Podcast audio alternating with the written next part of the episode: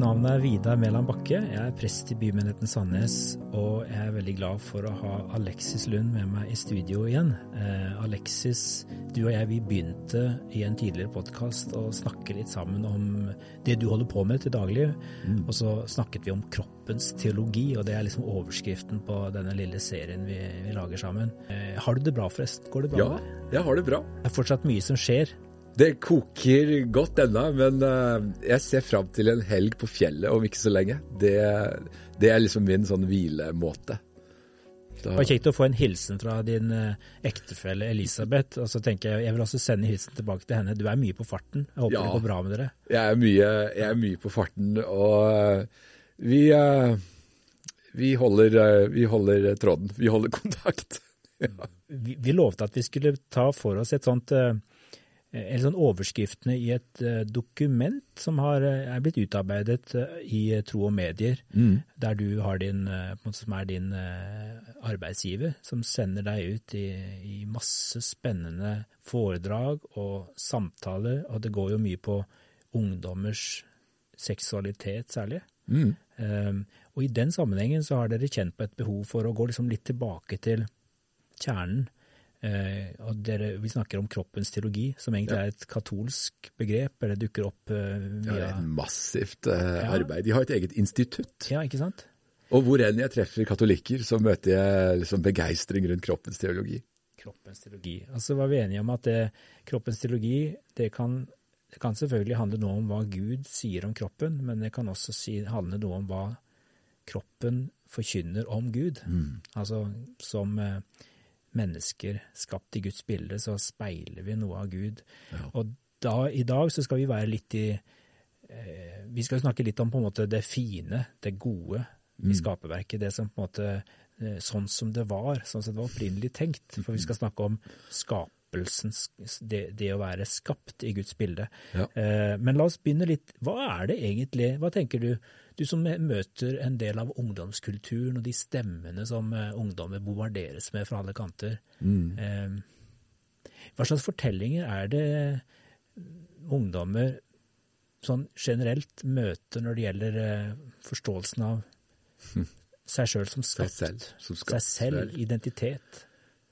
Jeg, jeg tenker nok, og erfarer nok, at ungdommer i stor grad er overlatt til seg selv. Eh, å skape seg selv. Finne sin egen verdi. Um, og den måles jo helt konkret uh, i form av views, i form av følgere, kommentarer, likes. Hvor, hvor avvisning er det som uh, trykker de ned. Um, og så er det jo, er det, jo liksom det behovet de har for å bli sett, som kommer til uttrykk i, uh, i all slags ulike former. Så jeg, jeg, tenker nok de er overlatt i stor grad til seg selv, hvis ikke vi forteller de at de har en ukrenkelig verdi som mm. skapt av en gud som er god.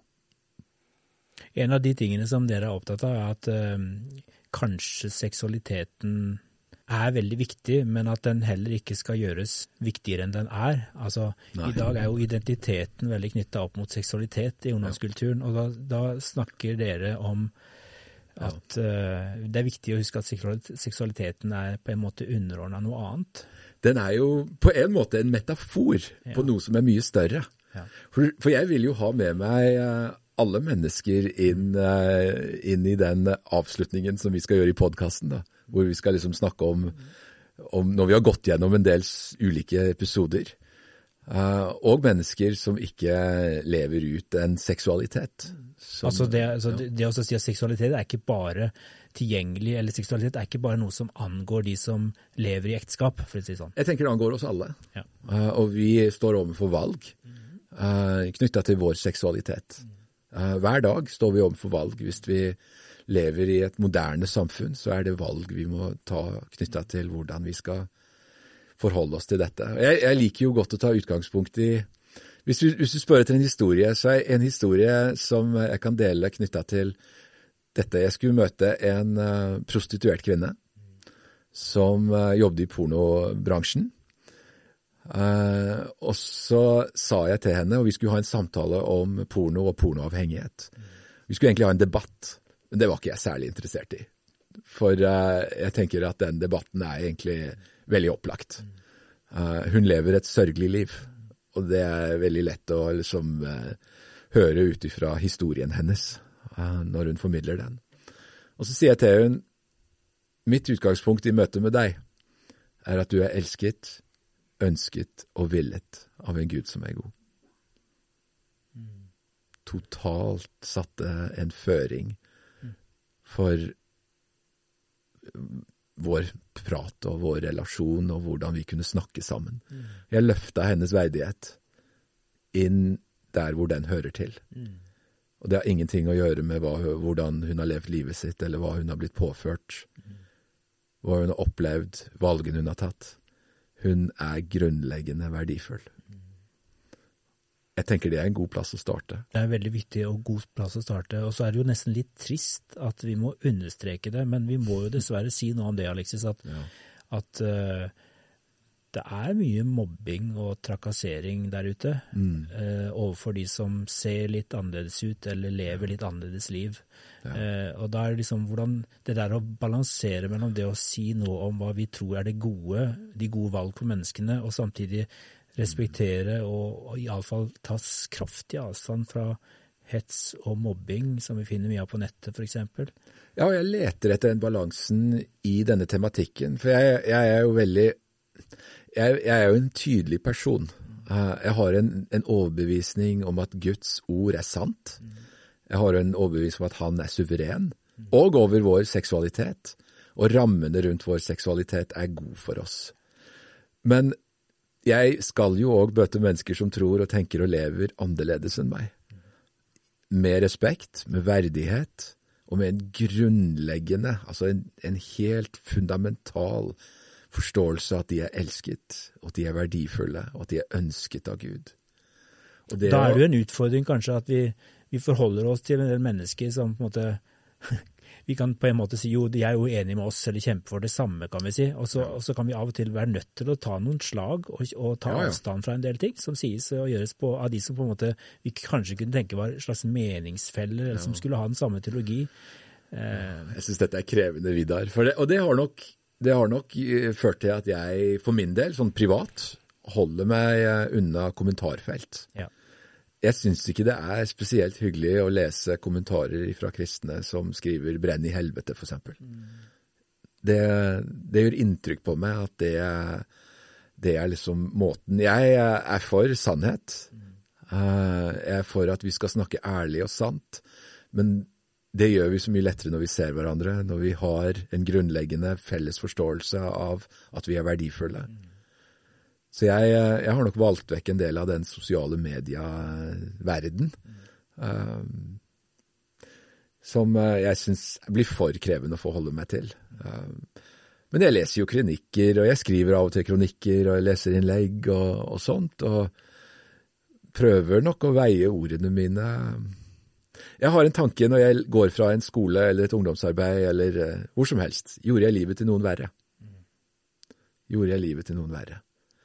Jeg tør å utfordre folk, men gjorde jeg livet deres liksom verre? Da vil kanskje noen av de eh, som har en veldig sterk overbevisning mm. om at eh, det de har valgt, er rett, hvis ja. de har valgt en livsstil eller valgt en eh, å holde fast på en identitetsforståelse og disse tingene, vil jo mm. oppleve at det du sier, kanskje til og med Kanskje de til og med kan kalle det hatprat? Ja, det, det vil jeg oppleve. Eh, det vil jeg oppleve. Um, og da må jeg finne en balanse inn i den samtalen. Og jeg leter etter den. Jeg har ikke noen fasiter på den, men jeg leter etter den. Men uh, da vil jeg veldig gjerne se mennesker, uh, og ikke ta det via en, en, mail eller Jeg får en del hatprat mot meg i innboksen min, og da skriver jeg som, som vanlig tilbake at dette var en lite vennlig og hyggelig melding. Eh, jeg tar gjerne en prat med deg hvis du ønsker det, men kommer til å blokkere det ifra eh, feeden min.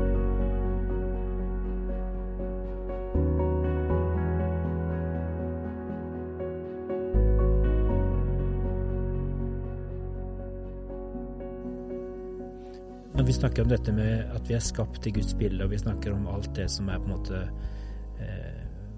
vakkert og fint og riktig Mm. med alle mennesker, verdifull og alt dette der, og så møter vi den der, dette utsagnet som enkelte har, at eh, det du sier og det jeg hører, det er at jeg er feil. Mm. Eh, Det er jo naturlig at den følelsen er der. Ja. At det ligger noen sånne, selvmotsigelser når vi på den ene siden snakker om at eh, ja, men du er jo så fin, du er så verdifull, og så, og så tar vi en side ved dem og så sier vi akkurat dette her, det er nok kanskje ikke en ideell sak. Det var ikke sånn Gud opprinnelig ønsket det. Altså, kan du forstå at folk opplever seg sjøl som feil? Jeg skjønner uh, veldig godt det. Jeg skjønner veldig godt det. Og så må vi snu det på igjen, da. Altså Vi må snu det liksom andre veien igjen, hvor jeg kan si ja, men jeg òg er feil. For jeg òg bærer i meg en syndig natur som jeg må ta noen valg ovenfor. Og det å, det å starte denne samtalen i, eh, i å anerkjenne Gud som skaper, er egentlig det som setter føringene for eh, disse spørsmålene. Det å anerkjenne Han som allmektig, eh, og Han som skaper, og jeg som skaper verk. Eh, og så handler det jo om et grunnleggende bibelsyn, altså en kjerneforståelse av kristendommen. Hvordan skal jeg tolke det som står her? Um, er det erfaringene mine og følelsene mine, eller er det noe som er gjentagende eh, gjennom, gjennom hele Guds ord, som går som en rød tråd fra start til start? Jeg liker å si start til start, jeg. og, og, og som Gud eh, forteller den samme historien igjen og igjen på ulike måter. Som starta med en kvinne og en mann, som eh, starter på nytt med en brud og en brudgom.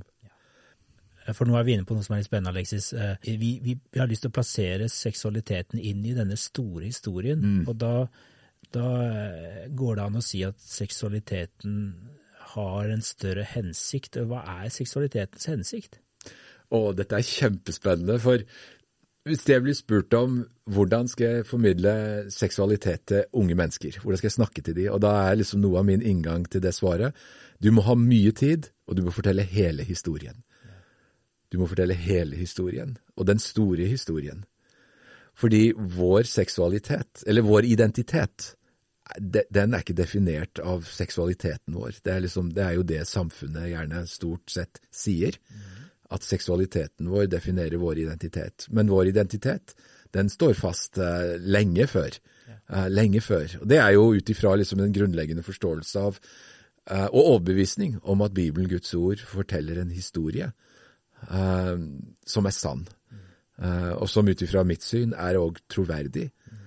Og ut ifra mitt syn òg bærekraftig, som er blitt et ord inn i dette. Ja. som, som er, eh, som er eh, en del av den store historien. Den starter med Gud som skaper og allmektig. Der står det så nydelig i Jesaja, når Jesaja får denne store visjonen over livet sitt, så står det Hellig, hellig, hellig, herskarens Gud. Jesaja 6. Nydelig. Det setter meg litt på plass.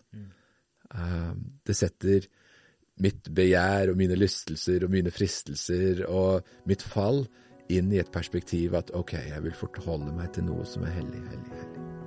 Og velge det. Men krevende. Du og du. Jeg skjønner dette er krevende.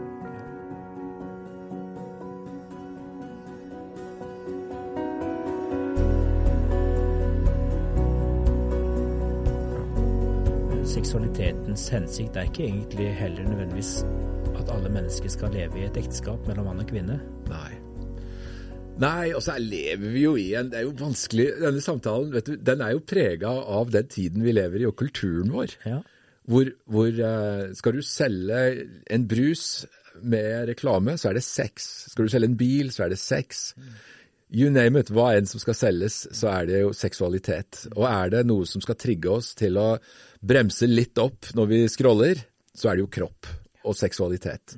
Så vi lever i en sånn hyperseksualisert verden hvor, hvor seksualiteten blir liksom et, et produkt, Ja. og vi objektiviserer mennesker og kropper rundt oss. Vi er ikke ment for dette. Nei, nei. Vi er ment for hellighet, vi. Og verdighet. Og det er veldig spennende når vi, når vi snakker om disse tingene inn i, inn i kanskje vanskelige settinger, om vi snakker om pornografi eller prostitusjon eller, eller hva det nå er, og bringe, bringe hellighet og verdighet og faktisk den dypere meningen med kroppen vår inn i dette. Kirkens historie så har vi sausa det litt sammen, fordi at mange har jo oppfatta det som at vi kristne eh, regner kroppen som noe sekundært, og at det liksom det egentlige, det rene, det er ånden. Så hvis vi bare ja. kunne bli kvitt kroppen og få den vekk Og det har jo røtter i noe helt annet enn kristendom. Ja, det har det. Det har røtter i det vi, noen, det vi kaller for gnostisisme. Ja. Og, og, det var jo en sånn eh, Det lærte jo jeg i teologistudiet, og så skjønner jeg jo at dette er som jeg tenkte først når jeg leste om det i at dette var noe som fantes både før vår tidsalder begynte. Fra hellenismen og framover så, så, var det en slags filosofisk retning, og vi mm. leste om at den var, influerte jo tidlig kristendom, mm. gnostisismen og hva det var. Og så, så, skjønner jeg at dette her er jo ikke noe som har gått over. Det finnes høyst levende i dag, nemlig at eh, hvis man tror på noe som er større enn oss selv, eh, så er det lett å tenke sånn som gnostikeren at eh, kroppen den er egentlig ikke Gud som har skapt det her nå. Det sånn, man, man, lærte jo at de er på en måte eh, ikke djevel, men demjurgen, sa gnostikerne. eh, og, fordi at det kunne ikke være mulig at alt det som var så brysomt og syndig og fælt eh, i denne materielle verden, at det var noe som Gud hadde skapt. og Derfor snakket man om at han hadde skapt ånden, ja. og så var det demjurgen som hadde med, med skaperguden å gjøre. Ja. Og dette på et eller annet forunderlig vis klarte jo å snike seg inn i kristen teologi selv om det mm. knapt nok er mulig å identifisere i Bibelen, så ble det plutselig noe man har snakket om at vi er liksom to dualist, at er, ja. vi er delt mellom det gode og det vonde, eller i oss selv, eller, eller, mennesket er på en måte Det kroppslige er på en måte noe syndig i seg selv. og Det må vi vel til livs, må vi ikke det? Og det er, det er den derre dualistiske tilnærmingen til mennesket eh, er eh, ganske spennende å ta tak i. Det var noen nøkkelord du sa her nettopp, og det var hvis vi tror på noe som er større enn oss selv. Og det er jo kanskje nettopp det som er utfordrende, da. At det er noe som er mer enn meg. Ja. Når vi har et, et, et, et, perspektiv hvor jeg skal fylle hele rommet, mm. uh, mine behov mm. er det som skal mettes, ja. uh, og da tenker jeg jo vi i utgangspunktet er i konflikt mm. med kroppen og kroppens teologi, da. Og hvis vi tar de, alle, alle, de ulike tingene som uh, har vært nevnt rundt kropp, at vi er et, eh, et, lem på kroppen, eh, som kirke, da, med ulike funksjoner. Da begynner vi å snakke om mangfold. Da kommer ordet mangfold til sin, til, til sin, på sin plass. Hvis vi begynner å snakke om hvorfor var det så viktig at Jesus oppsto som kropp, med legeme. Amerikanerne har et nydelig ord som heter 'embodied'. Ja. Kroppsliggjort. Kroppsliggjort, ja. Altså det, det vanskelig å oversette. Ja, det er vanskelig å oversette. Som, som, som, sier noe om at ok, han skapte mennesket i sitt bilde. Det er ganske fascinerende, og det er ganske utfordrende å vite at jeg med min skrøpelighet er skapt til å reflektere skaperen. Og hvordan kan jeg gjøre det best mulig? Og at eh, vi skal ikke forlate, eller vi skal ikke på en måte bli kvitt Nei. denne kroppen, men den skal bli fornyet og gjenskapt. Ja. Altså, det er ikke ånden som skal løsrives fra kroppen, men nei. det er helheten som skal bli fornyet. Ja. ja. Det oh, Nei, dette er jo Og så er det så mange ting vi, vi har i oss som, uh, som jo bærer preg av både synet på, på mennesket, menneskeverdet, jeg syns jo hele samtalen rundt uh, William Wimberforce og når han uh, fikk slutt på slaveriet, hvorav menneskekroppen ble, ble løfta inn i verdighet, hvor det ikke er en kjøp- og salgsvare. Men så har vi jammen klart dette igjen, å føre mennesker inn i slaveri. Um, hvor mennesker blir kjøpt og solgt. Mm. Kroppen blir en salgsvare? Kroppen blir en salgsvare. Men da er det liksom kanskje et, eh, på et nivå som vi bare, bare, liksom bare flyter med. Bare flyter med. Uten egentlig å skjønne helt hva som skjer. Og det er jo mye det som skjer knytta til eh, Hun eh, Nancy Percy har skrevet en bok for de som er bokinteresserte, som heter Love Thy Body. Den er formidabel for de som er uh, Den er tung for meg å lese, som er veldig sånn praktisk og lite akademisk anlagt. Men jeg har tygd meg gjennom den. Jeg klarte ikke slutte. Den er bra. Love Thy Body. Love thy body. Hun tar tak i dualismen. Ja. Uh, når blir vi en person? Mhm. Da har vi jo plutselig hele abortspørsmålet. da. Når, når blir vi en person? Når skjer det? Den, eh, det, det, det var dagens bokanbefaling til de som har lyst til å gå i gang med en murstein.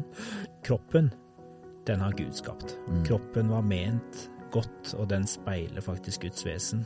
Og du snakker om at at Gud er hellig. Ja, for der er vi jo inne på det, da, at Ja. vi er et tempel for Den hellige ånd. Og da må vi jo ta inn noe som er utenifra. da. Ja, Så da er vi på mottakersida. da. da er vi på mottakersida. Og så hvis vi, hvis vi slutter å være kroppens tempel, så, så, så er vel kanskje det denne salgsvaren. At vi, vi på en måte gjør kroppen til noe som vi bare kan bruke og forbruke og selge ut.